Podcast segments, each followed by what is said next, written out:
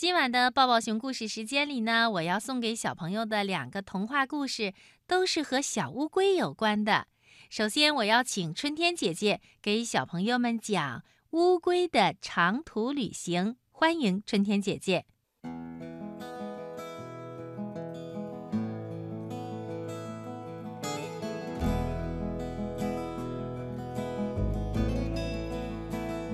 小鸟、山羊和乌龟收到了小猫的请柬，明天小猫就要过生日了，邀请他们三个到他家里去玩。小鸟说：“我一定要去的。”山羊也说：“当然了，小猫是我们最好的朋友。”可是小乌龟却说：“我不能去。”我可走不了那么远的路。小鸟、山羊和乌龟住在大山底下，小猫住在山顶。从山底到山顶只有一条小路，得要一直往上爬才能到达呢。山羊问：“那小乌龟，你到底要不要参加小猫的生日晚会呢？”小乌龟点了点头。小鸟说：“那你就去吧。”“不是，我不想去。”“但是我该怎么去呢？”小鸟摇了摇头说：“你等着吧，一定会有好办法的。”到底什么办法呢？小鸟可没有告诉小乌龟。为了第二天早晨天亮就起床，三个好朋友早早的就睡了。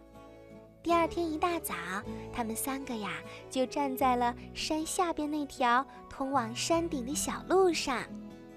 小乌龟爬上山，看了又看，他说：“我想我还是不去了，对于我来说这条路简直是太远了。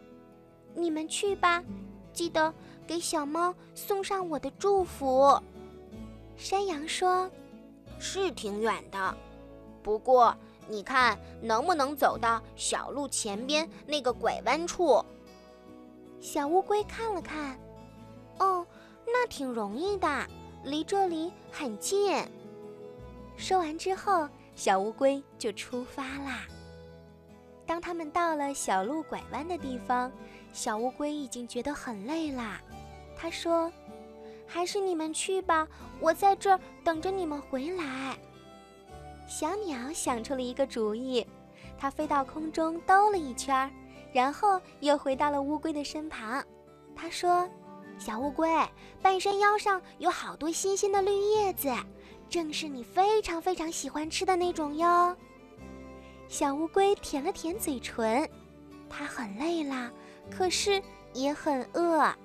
听到小鸟的话之后，他说：“我想为了吃那几片叶子，我还能再走一段。”然后他们就来到了半山腰，这呀长着乌龟最最喜欢的绿叶。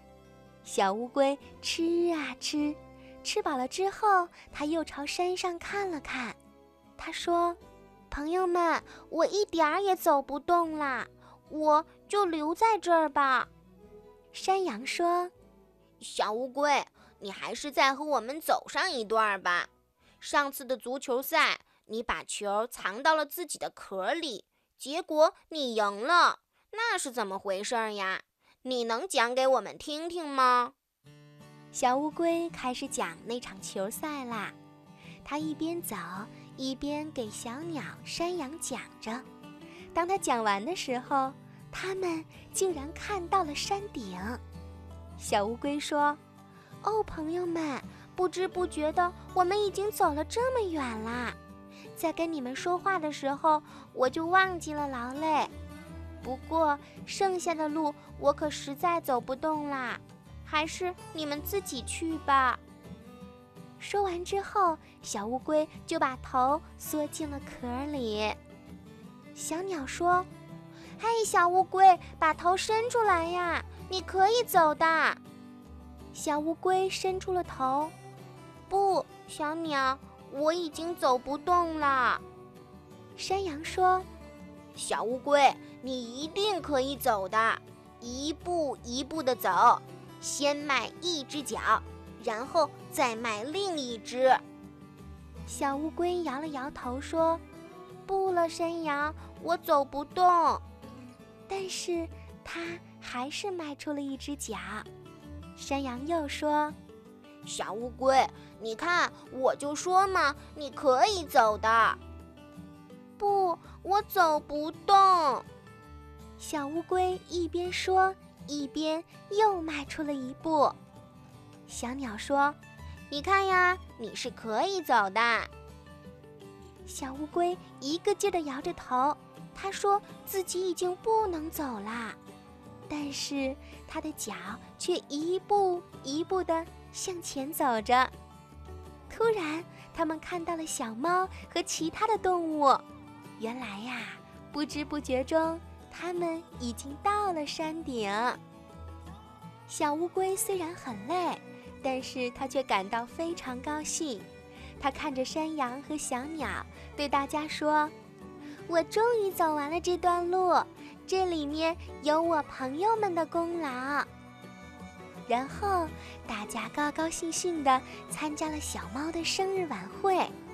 虽然这不是小乌龟的生日，但是小乌龟觉得比它自己过生日还要快乐呢，因为它做到了它认为自己肯定做不到的事情。